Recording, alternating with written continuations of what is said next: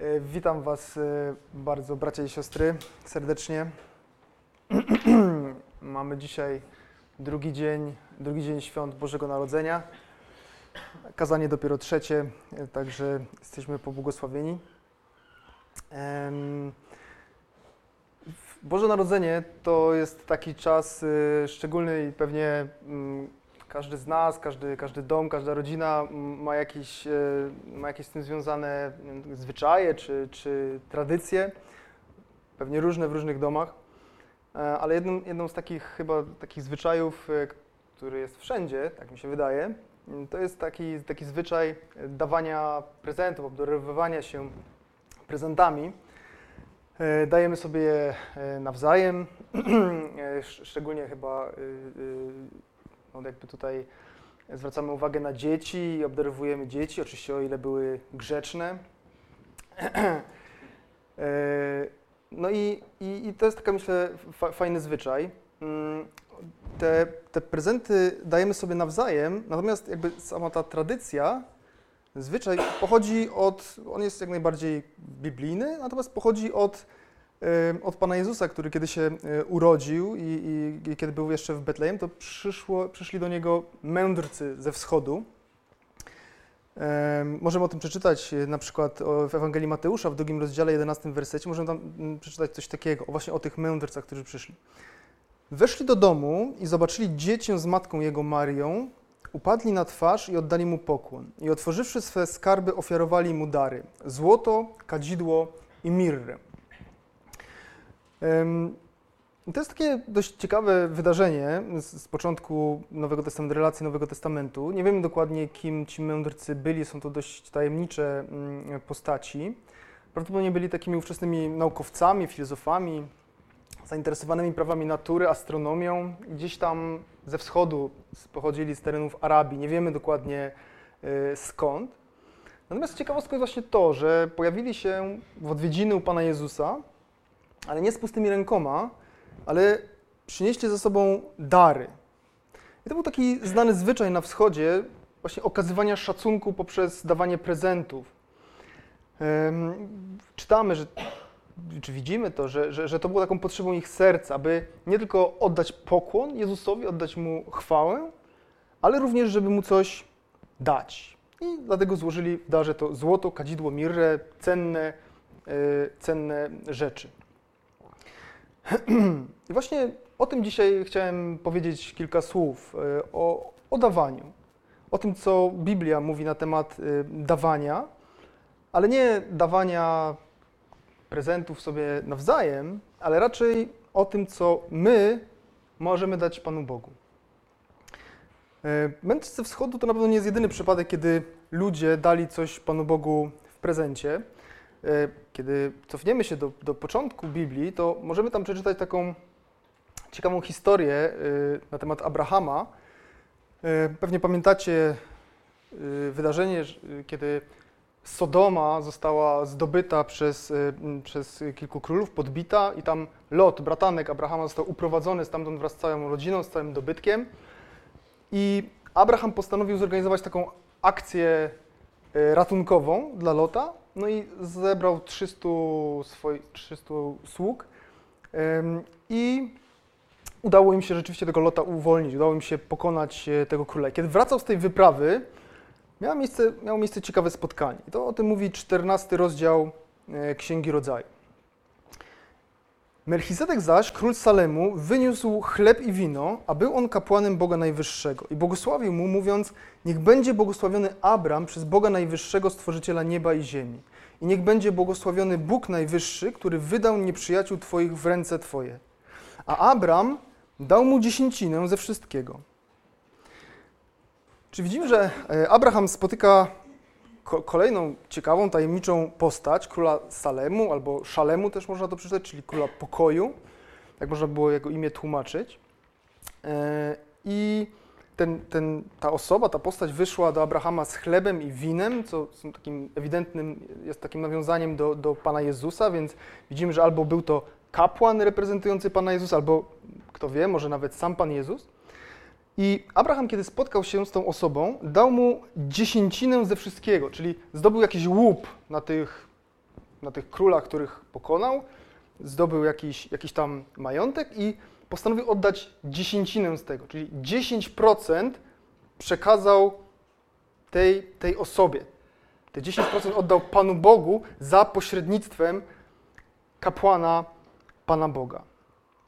Dlaczego to zrobił? No, na pewno był wdzięczny po tym zwycięstwie, które udało mu się mm, osiągnąć. Ono też było ewidentnym cudem, tak? bo po ludzku myśląc, Abraham nie miał szans y, z tymi 300 osobami pokonać tamtych władców i ich armii, a jednak Pan Bóg pozwolił mu na to i w taki sposób Abraham zareagował, y, w taki sposób okazał wdzięczność i szacunek. Kolejną osobą, y, która robiła coś podobnego, to był wnuk Abrahama, Jakub.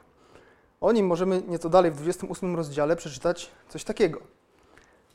Jeżeli Bóg będzie ze mną i będzie mnie strzegł w drodze, w którą się udaję, i da mi chleb na pokarm i szatę na odzienie, i powrócę w pokoju do domu ojca mego, to Pan będzie Bogiem moim, a kamień, który postawiłem jako pomnik, będzie domem Bożym i ze wszystkiego, co mi dasz, będę Ci dawał dokładnie dziesięcinę.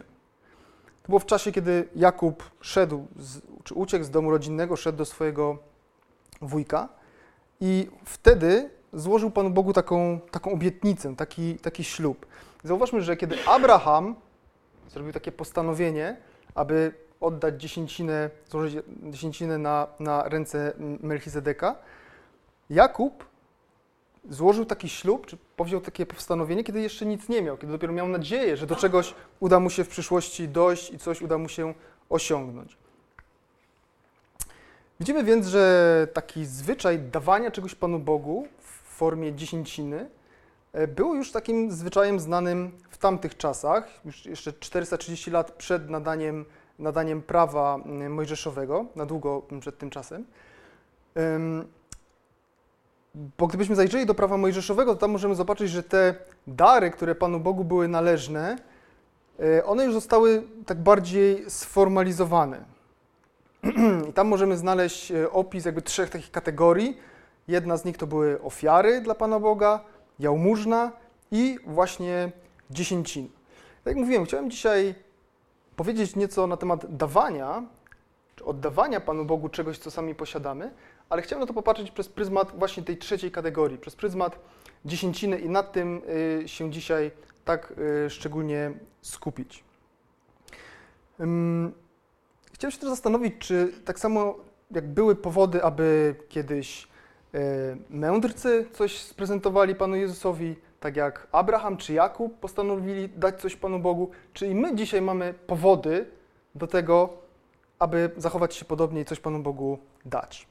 Kiedy zajrzymy do prawa mojżeszowego, to, to jest właśnie okazuje się, że to zagadnienie dziesięciny ono jest dość skomplikowane. Nie da się tak, to nie jest takie proste, że to jest po prostu 10% dochodu dla wszystkich e, Izraelitów, którzy wtedy e, żyli. Te zasady dotyczące dziesięcin były bardziej skomplikowane. Chciałem teraz kilka rzeczy, takich ciekawostek na ten temat powiedzieć, ale najpierw dwa fragmenty, które o tym mówią. Pierwszy fragment jest z Księgi Kapłańskiej. To jest trzecia Mojżeszowa, 27 rozdział.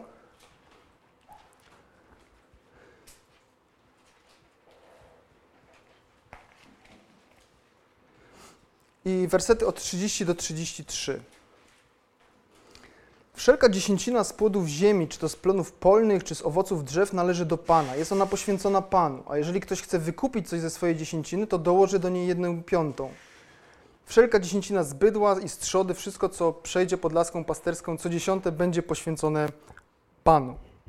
Drugi fragment to jest Księga Powtórzonego Prawa, czyli piąta Mojżeszowa, czternasty rozdział i od 22 wersetu, wersetu. E, ja to przeczytam z przekładu. Mm, 14 rozdział, 22 werset. Każdego roku będziesz składał dziesięcinę z wszelkich plonów Twojego ziarna wysianego na polach. Tę dziesięcinę z zebranego zboża, moszczu i oliwy wraz z pierworodnymi swojego bydła i owiec będziesz spożywał wobec Pana Twojego Boga w miejscu, które wybierze dla przebywania swojego imienia. Będziesz to czynił po wszystkie dni, aby uczyć się bojaźni Pana Twojego Boga. Jeśli miejsce, które wybierze Pan dla przebywania tam swego imienia, będzie zbyt odległe, by udać się tam z dziesięciną, a Pan Twój Bóg Ci pobłogosławi, to wymień swą dziesięcinę na srebro. Następnie weź ze sobą to srebro i udaj się do miejsca, które wybierze Pan Twój Bóg. Tam wydaj je na wszystko, czego zapragnie Twoja dusza, to jest na bydło i owce, wino oraz piwo, a następnie to wszystko, czego zapragnie Twoja dusza, spożywaj przed Panem Twoim Bogiem. Ciesz się wraz z całą rodziną i lewitą, który mieszka w obrębie Twoich bram. Lewity nie opuszczaj, gdyż nie ma on między Wami działu ani dziedzictwa. I tutaj możemy przeczytać o kilku no, takich e, ciekawych rzeczach dotyczących dziesięciny. E, przede wszystkim takim głównym celem dziesięciny to było wsparcie dla Lewitów. Lewit, Lewici to było jedno z, z pokoleń Izraela. Ono było szczególne pod tym względem, że nie otrzymali e, przydziału ziemi, który należał się wszystkim innym pokoleniom. Oni mieli stać się, mm, ich dziedzictwem, ich własnością miał być Pan Bóg, i właśnie dlatego inne pokolenia zostały, inne pokolenia Izraela zostały e, zobowiązane do tego, żeby tą dziesięcinę, którą płacili, przeznaczać właśnie na potrzeby e, Lewitów. E, ofiary z kolei, one były mm, przeznaczane na utrzymanie kapłanów. Kapłani też mieli jeszcze inne dochody, ale ofiary jakby były mm, przeznaczone dla kapłanów. I teraz te 10%, o którym tutaj mówimy, ta dziesięcina, czytaliśmy, że one były składane, ale z plonów ziemi i z hodowli, a nie ze wszystkiego, nie z całego dochodu i wszystkich ludzi. Czyli na przykład rzemieślnicy, kupcy, coś wytwórcy wcale nie byli zobowiązani do e, odprowadzania dziesięciny.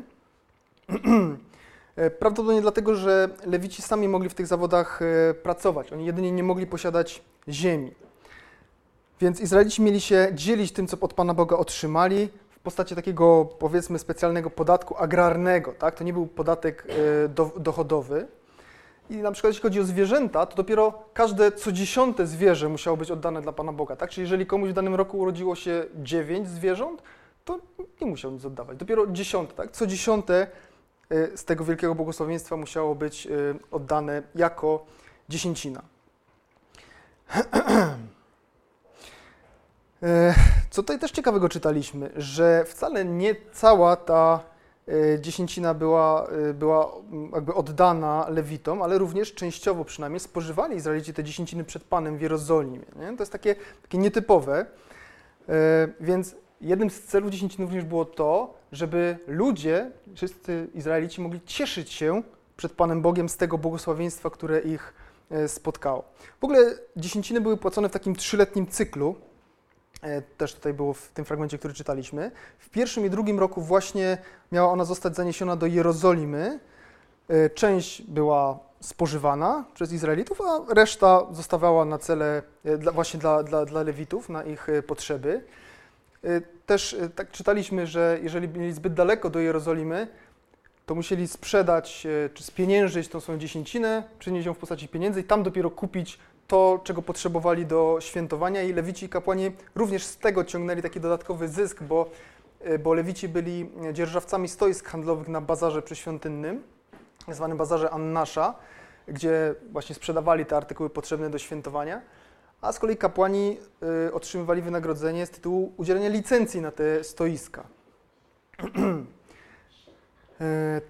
w tym trzyletnim cyklu trzecia dziesięcina była taką dziesięciną specjalną, i ona w całości była przekazywana lewitom, potrzebującym wdowom, sierotom, czyli nie tylko lewitom, ale również innym osobom, potrzebującym wdowom, sierotom, yy, przybyszom także, ale w całości była przekazywana w takim sensie, że już nie mogli z niej sami Izraelici yy, korzystać, że musieli wszystko oddać. Istnieją też takie interpretacje, że to były tak naprawdę trzy różne dziesięciny e, składane każdego roku, ale to jest mało prawdopodobne, dlatego że wtedy to obciążenie dziesięciną wynosiłoby aż od 20 do 30% dla Izraelitów. Być może niektórzy uczeni w piśmie głosili takie nauki, e, szczególnie jeżeli byli chciwi na grosz.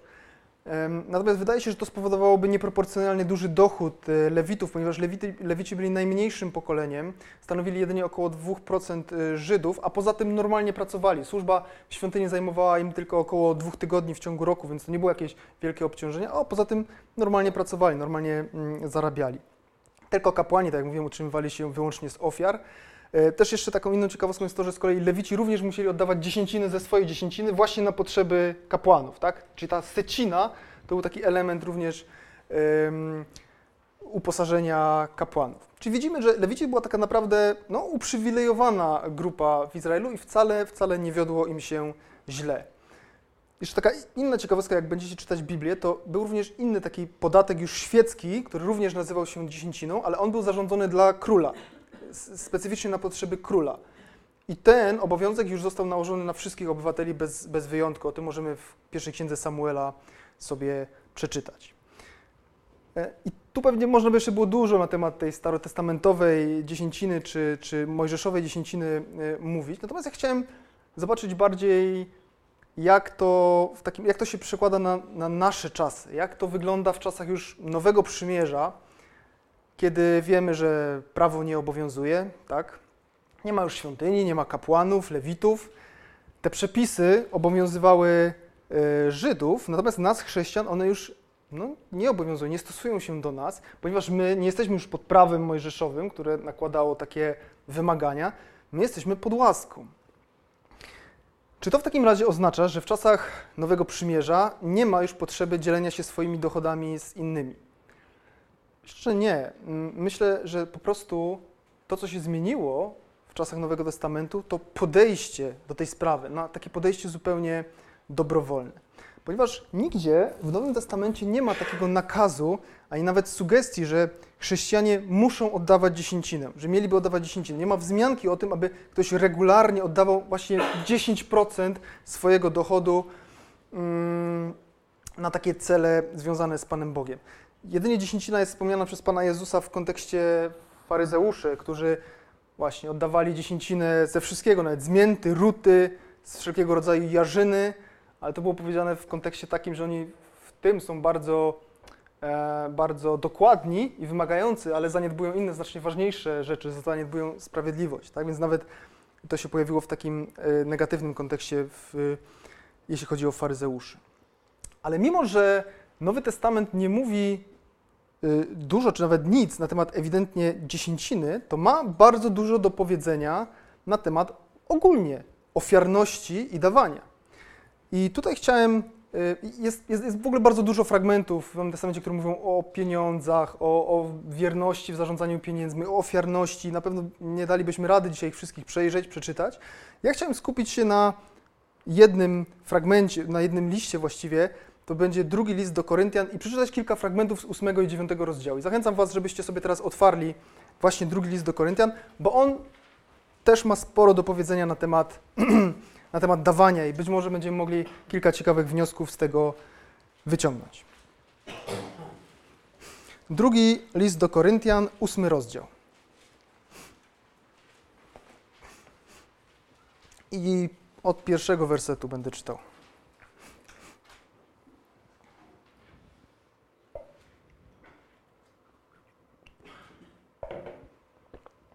Opowiadamy, opowiadamiamy was, bracia, o łasce Bożej okazanej zborom macedońskim, iż mimo licznych utrapień, które wystawiły ich na próbę, niezwykła radość i skrajne ubóstwo ich przerodziły się w nadzwyczajne bogactwo ich ofiarności, gdyż w miarę możności, mogę to zaświadczyć, owszem ponad możność, samorzutnie, usilnym naleganiem dopraszając się od nas tej łaski, by mogli uczestniczyć w dziele miłosierdzia dla świętych. A na razie tyle do czwartego wersetu. Kilka słów na temat kontekstu w ogóle tego, tego listu, co tutaj, jest, co tutaj jest poruszane. W, całym tym liście widzimy takie, takie odbicie, przebłyski pewnego konfliktu, który Paweł miał z Koryntianami. E, widzimy tam z tych wypowiedzi Pawła, z pewnej obrony, którą on podejmuje, mm, że spotykał się z zarzutami czy, czy jakimi plotkami na ten temat, że, że nie jest odpowiednim liderem ze względu na przykład na swoje ubóstwo, bezdomność, na brak umiejętności porywającego przemawiania, był porównywany z innymi. I czytamy właśnie tam, kiedy Paweł porusza te, te, te sprawy, pisze, że mógłby się po ludzku chlubić, że mógłby po ludzku korzystać z różnych przywilejom, które należą się e, nauczycielom, e, co inni nauczyciele najwyraźniej chętnie robili, wyzyskując Koryntian również finansowo, a jednak służba, jego służba, służba Pawła jest odbiciem tego, co zrobił Pan Jezus na krzyżu. A wiemy, że Pan Jezus, chociaż był wspaniałym liderem, chociaż był królem, Bogiem, jest królem Bogiem, jest bogaty, to dał się poniżyć i ukrzyżować Dlaczego? Dla naszego pożytku. Zamiast chwały spotkał go na ziemi krzyż. I to, co robił Paweł, to w jaki sposób Paweł służył, jest odbiciem tego, co również zrobił Pan Jezus. W czwartym wersecie czytaliśmy o dziele miłosierdzia dla świętych, o, o pewnej. Mm, co to było, to dzieło miłosierdzia dla świętych? To była zbiórka pieniędzy, która została zorganizowana w celu pomocy chrześcijanom w Jerozolimie. Kościół w Jerozolimie składał się głównie z Żydów, którzy cierpieli z powodu głodu w tamtych czasach. I została ona zorganizowana przez inne kościoły, które z kolei składały się głównie z pogan, jako wyraz jedności w Chrystusie. Wiemy na pewno, że w tej zbiórce wzięli chętnie udział Macedończycy, wiemy również, że wzięli w niej udział Galacjanie z innych fragmentów, ale Koryntianie najwyraźniej jeszcze nie, na razie nie. Być może ten konflikt z Pawłem był jednym, jednym, był jednym z przyczyn takiego stanu rzeczy. No i teraz Paweł podaje te zbory w Macedonii jako przykład dla Koryntian. Pokazuje im, że oni mimo ucisku, mimo swojego ubóstwa, z wielką ochotą i gorliwością wzięli udział w tej zbiórce na świętych. Było to wyrazem ich, ich radości wynikającej ze zbawienia, był to efekt działania łaski w nich, e, był to efekt działania Ewangelii, tak? tego, co otrzymali od, mm, od nauczycieli, między innymi od Pawła. I dalej Paweł pisze tak, zachęcając właśnie do udziału w tym dziele miłosierdzia. Ósmy i dziewiąty werset. Nie mówię tego, jakobym wydawał rozkaz, ale pragnę na tle, na tle gorliwości innych wypróbować też szczerość waszej miłości. Albowiem znacie łaskę Pana naszego Jezusa Chrystusa, że będąc bogatym, stał się dla was ubogim, abyście ubóstwem Jego ubogaceni zostali. I to, na co tutaj Paweł zwraca uwagę, czy właściwie w całym liście, czy w kontekście całego listu, to to, że w tej zbiórce to nie chodzi tak naprawdę o pieniądze, ale chodzi przede wszystkim o to, że Koryntianie nie zostali zmienieni przez Ewangelię, nie zostali przemienieni przez Ewangelię, która jest właśnie historią o hojności, jest historią o dawaniu, no, ale inni chrześcijanie w innych kościołach w Macedonii na przykład zostali przemienieni przez tą Ewangelię. Tak? Więc z tymi Koryntianami było coś nie tak. I to właśnie y, zarzuca im Paweł. To, to gdzieś tam widzimy w tych wersetach się przewija. Czytaliśmy o tym też, że Paweł chce na tle gorliwości innych wypróbować szczerość miłości Koryntian. A więc przez, poprzez naszą hojność, przez naszą ofiarność Pan Bóg wypróbowuje nas, tak? sprawdza, na ile Go kochamy, na ile jesteśmy wobec Niego szczerzy. Wiecie, to jest właśnie taka kluczowa różnica pomiędzy dawaniem czy dziesięciną, tak jak one były zdefiniowane w, w czasach prawa i jak one są zdefiniowane w czasach łaski. Ponieważ tamci ludzie dawali, bo mieli takie prawo, bo mieli taki przepis, tak? Oni pod groźbą wiem, kary, grzechu musieli tak robić. My mamy być przemienieni. Tydzień temu słuchaliśmy trochę o, było o ofiarach trochę, było też o przemienieniu, tak? Metanoi, metamorfozie, zmianie sposobu myślenia. My mamy być przemienieni przez Ducha Świętego pod wpływem Ewangelii, abyśmy mieli inną naturę, abyśmy mieli hojną naturę, naturę skłonną do dawania, taką naturę, jaką właśnie miał Pan Jezus, jaką miał Paweł, aby coś poświęcić dla Pana Boga. No i właśnie pytanie, czy my mamy taką naturę, przemienioną w ten sposób, czy jesteśmy raczej jak Koryntianie w tej sprawie? Przeczytajmy dalej. 10-11 werset. A w tej sprawie daję Wam taką radę. Będzie to z korzyścią dla Was, którzy nie tylko tę działalność rozpoczęliście, lecz i postanowienie to powzięliście jako pierwsi już ubiegłego roku. Jeśli teraz dokończycie także tej działalności, aby jak ochotne było postanowienie, tak i wykonanie nastąpiło w miarę środków, jakie posiadacie. Czytamy więc, że to postanowienie Koryntian było ochotne, no ale z wykonaniem to nie wiemy do końca, jak było, tak? Być może Paweł miał jakieś tutaj obawy, ale widzimy, że nasze dawanie powinno również być ochotne. Nie tylko postanowienie, ale również dawanie. Czytamy też o tym, że nasze dawanie, nasza ofiarność powinna być w miarę środków, które posiadamy. Tak? Mm, co to znaczy? To znaczy, że dawanie powinno być w jakiś sposób proporcjonalne do tego, co się posiada, czy do tego, co się zarabia. Być może w przypadku Koryntian oznaczało to bezwzględnie większą ilość niż w przypadku Macedończyków. Macedończyków. Korynt był wielkim, bogatym miastem. Może oni również byli bardziej zamożni niż Macedończycy. Nie wiemy tego dokładnie. Natomiast właśnie dlaczego dziesięcina, czy te 10% jest takie, takie ciekawe, bo one mają tą ciekawą własność proporcjonalności, tak? Jeżeli ktoś ma mało, no to mało daje. Jeżeli ktoś ma dużo, no to dużo daje, tak? 10%. Każdy w miarę środków, jakie posiada. Oczywiście te 10% to jest tylko pewien punkt odniesienia, tak? To jest, to jest jakaś umowa, to, to może być zawsze mniej lub więcej. Ale to pokazuje właśnie, że procent jest dobry pod względem tych właściwości proporcjonalności. Przeczytajmy kolejny, kolejny fragment, tym razem z dziewiątego rozdziału e, drugiego listu do Koryntian.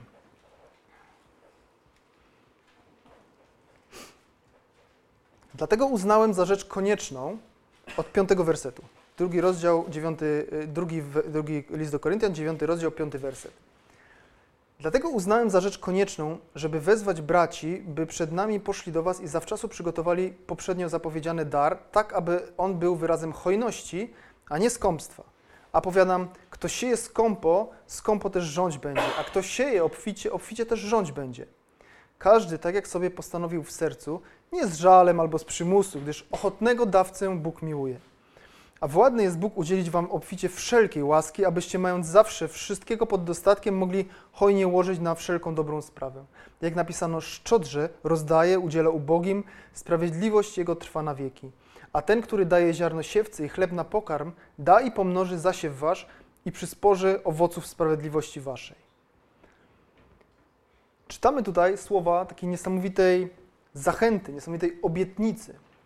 I chociaż Paweł w tym konkretnym przypadku odnosi się do tamtej zbiórki, tamtej, tamtej konkretnych potrzeb, yy, które były zaspokajane, te zasady, o których mówi, są ogólne. Jak najbardziej możemy je zastosować również do nas. A więc czytamy o tym, że to nasze dawanie ma być wyrazem hojności, a nie skąpstwa. Nie mamy się licytować z Panem Bogiem, nie mamy kombinować, jak to zrobić, żeby, żeby dać jak najmniej, a żeby nam jak najwięcej zostało. Dlaczego tak nie mamy robić? Dlatego, że kto skąpo sieje, ten mało zbiera. Kto sieje obficie, zbierze obfity plon. Tak mówił ten fragment. A więc z taką naszą hojnością, z naszą ofiarnością wiąże się obietnica tego, że Pan Bóg to doceni i że Pan Bóg to wynagrodzi. I chociaż to Boże błogosławieństwo nie ogranicza się tutaj tylko do, do, do spraw finansowych, nie musi się ograniczać do spraw finansowych, czytamy tutaj, że władny jest Bóg udzielić wam obficie jakiej łaski? Tylko finansowej łaski? Wszelkiej łaski, tak? Tak tu jest napisane, wszelkiej łaski. aby wierzący mieli wszystkiego pod dostatkiem, aby mogli hojnie łożyć. Żeby hojnie łożyć, no to trzeba mieć z czego łożyć, tak? Matematyka jest bezwzględna. Też możemy się tak zastanowić tutaj, nie? Czy, to, czy, czy to nie jest przypadkiem jakaś Ewangelia sukcesu? Ale zobaczcie, tu nie, nie jest mowa o tym, nie ma takiej gwarancji, że jeżeli będziesz dawał Panu Bogu, jeżeli będziesz Mu coś oddawał, to wtedy będziesz zdrowy, piękny i bogaty na pewno. Tak? Nie o tym tutaj Paweł mówi. Paweł mówi o tym, jest to obietnica tego, że nasza hojność zostanie zauważona i zostanie pobłogosławiona przez Pana Boga w odpowiedni sposób, w odpowiednim czasie, w taki sposób, żeby nas nie zepsuć, żeby nas nie zniszczyć, ale żebyśmy dostali to, czego potrzebujemy. I więcej, żebyśmy mogli jeszcze innym pomagać. Też zobacz, popatrzcie na to z takiego biznesowego punktu widzenia. Jeżeli Pan Bóg postanowił finansować swoje królestwo na ziemi poprzez ludzi wierzących, jeszcze do tego wrócę, to w kogo będzie inwestował? Będzie inwestował w tych, którzy e, co od niego dostają, to przejadają, zużywają na siebie? Czy będzie inwestował w tych, którzy dzielą się z nim i inwestują w jego królestwo tutaj na ziemi? Inwestycja ma sens tam, gdzie przyniesie ona efekt, jakiś zysk, prawda? Gdzie się zwróci. Mam takiego kolegę, rozmawiałem z nim kiedyś e, na ten temat.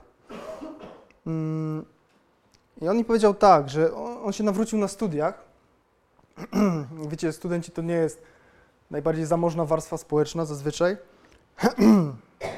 I mówi tak, że kiedy, kiedy się nawróciłem, to wtedy już Pan Bóg pobudził mnie do tego, żeby właśnie oddawać Mu 10% tego, co, co mam, co dostaję. E, chociaż jeszcze nawet wtedy nie rozumiałem do końca, mm, dlaczego tak ma być i z, czego to wynika. I, I też mówi, że jedynym wtedy moim dochodem był, była renta po mamie. Ale już wtedy takie, takie podjął takie zobowiązanie, takie postanowienie. I on mi mówi, wiesz co? I rzeczywiście nigdy niczego mi nie zabrakło.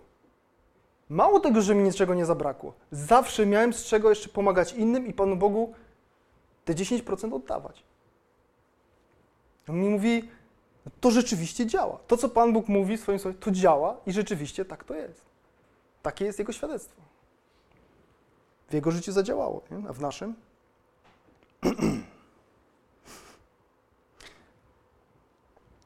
Możemy w takim razie postawić sobie pytanie, czy chrześcijanie w takim razie muszą oddawać dziesięcinę?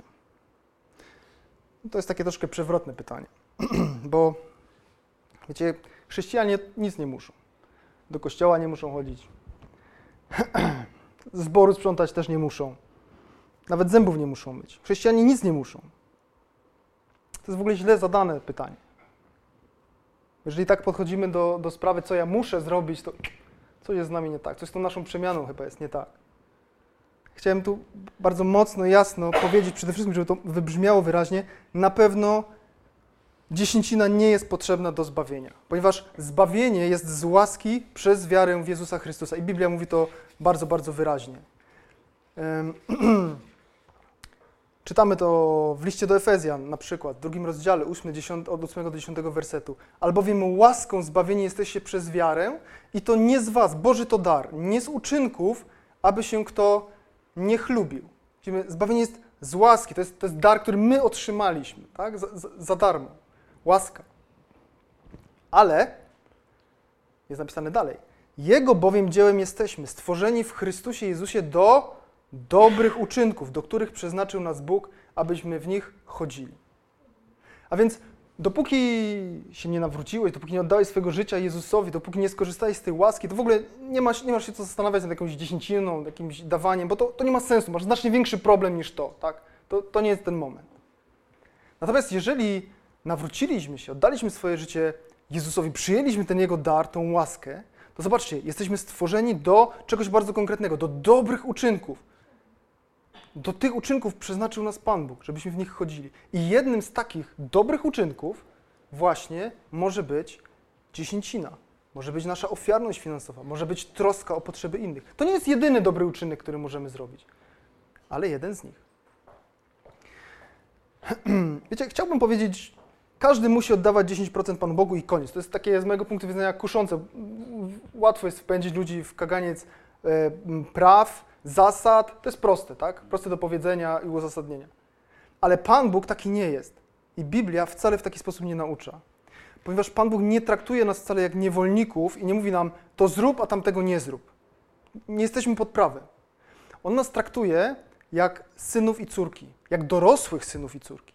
I wiecie, ja czasem jak z synem rozmawiam, to te, też mu tak mówię. On już jest duży, nie? Ja, ja już mówię tak, słuchaj, ja ci radzę w tej sprawie, zrób tak i tak. Jeżeli tak zrobisz, to to będzie miało, to będzie dla ciebie dobre, będzie dobry efekt tego dla ciebie. Ale to jest twoja decyzja, ty poniesiesz konsekwencje. Zrób jak uważasz, nie? Ja ci tylko dobrze radzę. I tak samo jak przed nastaniem jeszcze czasów prawa, mówiliśmy o tym, Abraham, Jakub składali dziesięciny motywowani miłością, motywowani wdzięcznością Panu Bogu, a nie z musu, tak? To jest ten sam duch w dzisiejszych czasach. Ten sam sens oddawania czegoś Panu Bogu. Mówimy tutaj o dobrowolności, ale zwróćmy uwagę, że z dobrowolności, z wolności w ogóle wynika nasza osobista odpowiedzialność. Jak my z tego skorzystamy? Jak my z naszej wolności skorzystamy? Czy tak jak chcemy my, czy tak jak chce Pan Bóg, żebyśmy z niej skorzystali? Pan Jezus też w innym miejscu powiedział, że nasza sprawiedliwość ma być większa niż sprawiedliwość faryzeuszy i uczonych w piśmie. A pamiętajcie, że oni byli fanatycznymi płatnikami dziesięciny. Tak? Co, co to dla nas znaczy? Że nasza sprawiedliwość ma być większa niż ich. Jesteśmy przez Pana Boga zachęcani. Rób tak, bądź wierny, a dobrze na tym wyjdziesz. Jeżeli zdecydujemy się na regularnie, oddawane, na regularne oddawanie Panu Bogu jakiejś części naszych dochodów, to to musi wynikać z naszej wiary, z naszego zaufania. Ma to być naszym, ma to być krokiem naszej wiary. Już mówię o co mi chodzi. Więc oddawanie dziesięciny regularne, na przykład co miesiąc, to jest, to jest trudne zmaganie. Co miesiąc trzeba podjąć ten trud, co miesiąc trzeba z czegoś zrezygnować. I widzicie, to jest jedna z tych rzeczy, którą my odróżniamy się od osób niewierzących. No bo dla osoby niewierzącej wziąć, to już biorę ten przykład, 10% i oddać na coś. Na co? Kościół? Boże Królestwo? No to jest tak, jak wziąć, wrzucić do ubikacji i spłukać, tak? Wyrzucone pieniądze. To jest kompletnie bez sensu dla osoby niewierzącej, tak? Tak samo jak post, nie? To samo. Możesz mieć pełną lodówkę, mówisz, nie będę jadł. No dla osoby niewierzącej to jest bez sensu. Czemu, czemu nie zjesz sobie, jak jesteś głodny? Dla osoby niewierzącej nie ma to sensu, tylko my wierzymy, że to w duchowej rzeczywistości ma sens, ma efekt, że Pan Bóg na to zwraca uwagę i to docenia i wysłuchuje osób, które tak robią. Dlatego to musi być nasz krok wiary, to musimy robić przez wiarę. Również dlatego musimy to robić przez wiarę, że jeżeli będziemy te 10% przeznaczali na Boże sprawy, to zobaczcie, to oznacza, że prawdopodobnie będę jeździł na przykład o 10% gorszym samochodem, że pojadę na 10% gorsze wakacje, będę miał 10% gorsze ubrania, 10% mniejsze mieszkanie, albo będę je dłużej spłacał, cokolwiek, tak? Więc jest to dla nas bardzo konkretny koszt podążania, kroczenia za Jezusem. Oczywiście mamy obietnicę błogosławieństwa, ale na krótką metę w tym momencie to ja muszę zrezygnować z 10% tego, co miałbym, mógłbym wykorzystać na moje potrzeby. A one zawsze są duże, nie? Z drugiej strony, czytaliśmy też o tym, dziesięcinie, oddawaniu dziesięciny ma towarzyszyć radość. Czy to jest paradoks, że z jednej strony trud, coś ciężkiego, a z drugiej strony radość? No, z prezentami trochę też tak jest, prawda? Jeżeli kupujemy prezent dla żony, dla dzieci, to też musimy coś poświęcić, coś, coś wydać, ale to jest wszystko po to, żeby sprawić tej osobie radość, żebyśmy my sami odczuwali radość. Jeżeli byśmy byli skwaszeni, niezadowoleni, że komuś dajemy prezent, to nikt by takiego prezentu nie chciał, prawda? Tej naszej ofiarności, e, temu naszemu dawaniu ma towarzyszyć radość. Czasem, czasem myślę sobie o tym, taki obraz, trochę tak jakbyśmy mieli takie konto w niebie, nie? Są teraz na przykład jak, jak jakieś składki emerytalne, to one gdzieś tam trafiają na jakieś konto w ZUS, albo można sobie swoje założyć konto i zbierać na swoją emeryturę, nie? Jakieś indywidualne konto emerytalne. Jakby to było właśnie to konto w niebie, jakby było czymś podobnym. Jakbyśmy tam te nasze ofiary, te nasze dziesięciny tam by się zbierały, to co by to oznaczało? Zresztą to wcale nie jest takie dalekie od rzeczywistości. Przecież e, Pan Jezus powiedział, gromadźcie swoje skarby w niebie, prawda? Tak powiedział. Gdzie ani mól, ani rdza nie niszczą, nie? No i teraz wyobraźcie sobie, że wasze życie się kończy, e, stajecie przed Panem Bogiem, Pan Bóg mówi, witam was w niebie, zapraszam, tu możecie korzystać z wszystkich atrakcji, a tu macie środki, które sobie zgromadziliście, żeby z nich skorzystać. Nie? Na ile by nam ich wystarczyło? Miesiąc, rok, dłużej? Każdy wie, nie? Ja nie wiem. Każdy z Was wie. To jest oczywiście tylko obraz, tak? Mam nadzieję, że w niebie nie będziemy musieli za nic płacić, ale warto o tym pomyśleć. mówimy mówimy takie, takie coś, że oddajemy Panu Jezusowi całe nasze życie. Jak na przykład ktoś właśnie przyjmuje tą łaskę, tak? Są takie czasem w traktatach modlitwy, gdzie, gdzie, gdzie można się pomodlić, Panie Jezu, oddaję Ci całe moje życie. A zastanówmy się, co z tego wynika. Możemy sobie wyobrazić taką, taki nasz dialog e, z Panem Jezusem i ja mówię Panu Jezusowi, Panie Jezu, oddaję Ci całe moje życie. A Pan Jezus mówi, dobrze, fajnie, powolutku, na razie oddaj mi proszę 10% Twojego dochodu. Nie mówię całego życia, mówię 10% tylko Twojego dochodu na rozwój mojego królestwa na ziemi. Panie Jezu, 10%? Że to jest tyle pieniędzy. Ja mam potrzeby. Co nam Pan Jezus może na to powiedzieć? Przed chwilą powiedziałeś, że oddajesz mi całe swoje życie, że oddajesz mi 100% wszystkiego, tak? Całe życie to wszystko, tak? A jak ja Cię proszę o 10% Twoich dochodów, to mówisz, że to jest dużo, za dużo pieniędzy? No to jak, to oddajesz mi to swoje życie, czy mi go nie oddajesz? tak to czasem jest, nie? Że, że to, co mówimy, czy nawet to, co się modlimy, to nijak się ma do tego, co potem robimy. Podobnie było z, z Panem Jezusem i z Piotrem, kiedy podczas ostatniej wieczerzy, y, tak, tego, y, podczas ostatniej wieczerzy y, Piotr zapewniał Pana Jezusa, kiedy Pan Jezus mówi, że wszyscy się rozproszą, uciekną od Niego, to Piotr mówi, choćby się wszyscy zgorszyli z Ciebie, ja się nigdy nie zgorszę. Choćby miał umrzeć z Tobą, nie zaprę się Ciebie. Wszyscy, podobnie mówili inni też uczniowie. Nie? Jak to się skończyło? No wiemy, tak, że, że jak już Pan Jezus został aresztowany, tego Piotra tam gdzieś przyłapali przy ognisku, się go pyta, ale Ty też byłeś z tym, z tym Jezusem. Mówi, nie byłem. Nie znam tego człowieka. Nie? Czyli zobaczcie, tu deklarację, ale tutaj jak przyszło Piotrowi zapłacić jakiś koszt, ponieść jakieś ryzyko, nie, nie, wiedział, co się z nim stanie, tak? czy też go nie aresztują, przy, przyszło ponieść koszt tej decyzji pójścia za Jezusem, tej swojej deklaracji, to już było gorzej. Nie? Z nami też tak czasem jest. Panie Jezu, oddaję Ci całe moje życie, ale jak przyjdzie ponieść konkretny koszt, przyjdzie zapłacić ze swojej kieszeni coś, wyciągnąć dla Pana Jezusa, stracić, tak, ponieść szkodę, u... to już jest trudniej. Nie? Już... nie znam tego człowieka.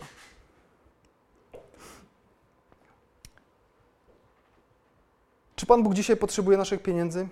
Nie, Pan Bóg nigdy ich nie potrzebował, ponieważ wszystko należy do Niego, cały świat, wszystko, co ten świat napełnia. Ale tak samo jak kiedyś działalność świątyni, kapłanów, lewitów w Starym Testamencie wymagała pieniędzy, tak samo obecnie działalność Kościoła również wymaga pieniędzy. Tak jest zorganizowany ten świat, w którym funkcjonujemy. I to Pan Bóg postanowił, że ta doczesna działalność Jego Królestwa będzie finansowana właśnie za pośrednictwem ludzi wierzących. Tak było w czasach Izraela, Starego Testamentu i tak również jest dzisiaj. Pan Bóg mówi, że będzie błogosławił wierzącym, a oni dzięki temu będą radośnie dawać na potrzeby królestwa. Jest, jest to przywilej, z którym wiąże się obietnica. I na koniec chciałem jeszcze zastanowić się nad jedną taką dość praktyczną kwestią. Jeżeli już podejmiemy takie zobowiązanie, taką decyzję, że chcielibyśmy regularnie albo nieregularnie, bo tego w sumie też Nowy Testament nie definiuje i nie narzuca nam, ale chcielibyśmy jakąś część tego, co mamy, co dostajemy, co zarabiamy, oddawać na potrzeby Pana Boga, to na co możemy to przeznaczyć? Co to znaczy rozwój Królestwa Bożego? Co to znaczy działalność Kościoła? Więc przede wszystkim jestem przekonany, że głównym beneficjentem naszej dziesięciny powinien być nasz zbór, mój własny zbór. To powinno być miejsce, w którym ja korzystam z duchowych darów, gdzie karmię się duchowo. I to jest oczywiste, że utrzymanie budynku, czy ewentualnie zakup nowego budynku, wyposażenie go, również działalność ewangelizacyjna, charytatywna, to wszystko kosztuje, tak? I zbór z czegoś musi mieć na to pieniądze. Więc przede wszystkim, w pierwszej kolejności, to powinien być mój własny zbór. Możemy też zastanowić się, i to jest druga możliwość, możemy przeznaczyć naszą dziesięcinę na to, żeby wspierać osoby, które zostały przez Pana Boga powołane do tego, aby poświęcić się służbie dla Niego na pełny etat, czyli ewangelistów, misjonarzy, pastorów. No bo zobaczcie, żeby taką służbę prowadzić porządnie, to trzeba się jej poświęcić całkowicie, trzeba się jej poświęcić na 100%. A w naszym najlepszym interesie jest to, żeby było jak najwięcej misjonarzy, którzy zaniosą Ewangelię aż po krańce ziemi. Zobaczcie, wielkie posłannictwo Pana Jezusa, to żeby iść na krańce świata i głosić Ewangelię, jest skierowane do nas wszystkich, tak? Więc albo biorę i idę, ale jak już nie idę, to przynajmniej mogę wspierać tych, którzy idą. Czy na krańce świata, czy ci, którzy y, pracują tutaj w Polsce. W naszym najlepszym interesie jest to, żeby pastor miał czas zająć się duchowymi potrzebami wierzących, a nie z powodu problemów finansowych czy potrzeb finansowych dorabiał sobie gdzieś tam na bazarze czy gdziekolwiek, nie? bo będzie do tego zmuszony. To jest w naszym najlepszym interesie, ale o to trzeba zadbać. Dwa wersety, które też e, o tym mówią. Mm, pierwszy jest też z drugiego listu do Koryntian, 11 rozdział od 7 do 9 wersetu. Albo czy popełniłem grzech, poniżając siebie samego, abyście wy byli wywyższeni, że za darmo zwiastowałem wam Ewangelię? Inne zbory złupiłem, przyjmując pomoc pieniężną, by, pomóc wam, by móc wam służyć. a w czasie pobytu u was, cierpiąc niedostatek, nikomu nie byłem ciężarem, gdyż braki moje pokryli bracia, którzy przybyli z Macedonii. Pilnowałem się i będę się pilnował, by w niczym nie być wam ciężarem. To jest pierwszy fragment, a drugi jest z pierwszego listu do Koryntian, 9 rozdział od 9 do 11 wersetu. Albowiem w zakonie mojżeszowym napisano Mucącemu wołowi nie zawiązuj pyska. Czy Bóg to mówi ze względu na woły? Czy nie mówi tego raczej ze względu na nas? Tak jest, ze względu na nas jest napisane, że oracz winien orać w nadziei, a młocarz mucić w nadziei, że będzie uczestniczył w plonach. Jeżeli my dla was dobra duchowe posialiśmy, to cóż wielkiego, to cóż wielkiego, jeśli wasze ziemskie dobra rządź będziemy. Czytamy tutaj o tym, że Paweł rzeczywiście korzystał z finansowego wsparcia innych zborów i uważał to za dobre, uważał to za naturalne, uważał, to za jeden z oczywistych owoców swojej pracy. Akurat z Koryntianami, tak jak mówiliśmy, był problem. Tak? Tutaj było napisane, że od Koryntian takiego wsparcia nie chciał i nie przyjął. Koryntianie najwyraźniej, najwyraźniej mieli problem z podejściem do pieniędzy i Paweł nie skorzystał ich z ich wsparcia tylko dlatego, żeby nie dać im pretekstu do oskarżenia go o jakieś nieczyste intencje, e, aby nie, nie robić problemów e, Ewangelii. No i zobaczcie teraz, popatrzmy teraz z tej perspektywy na, na nas, nie? nasz zbór, czy, czy nasze polskie y, realia. Okazuje się, że działalność naszych pastorów, naszych zborów, szkół misyjnych, ja kiedyś się zdziwiłem, jak się o tym dowiedziałem, że ona jest często finansowana przez zbory zagraniczne. W jakiejś tam części przynajmniej, tak? Nie w całości, ale w jakiejś tam części, nie? Więc zobaczcie, jak to wygląda z naszego punktu widzenia, nie? My żeby korzystać z pewnych rzeczy, które się tutaj dzieją, z pewnych darów duchowych, które chętnie spożywamy i, i konsumujemy, to musimy złupić inne zbory. No i teraz pomyślmy, czy to jest ok, nie? Czy to tak powinno rzeczywiście być? Czy to jest fajne z punktu widzenia Pana Boga? Dobrze, że są inne zbory, tak? Dobrze, że tam są ludzie wierni, którzy wiernie oddają Panu Bogu dziesięcinę, bo inaczej byłoby trudno, nie? Ale w jakim to nastawia świetle?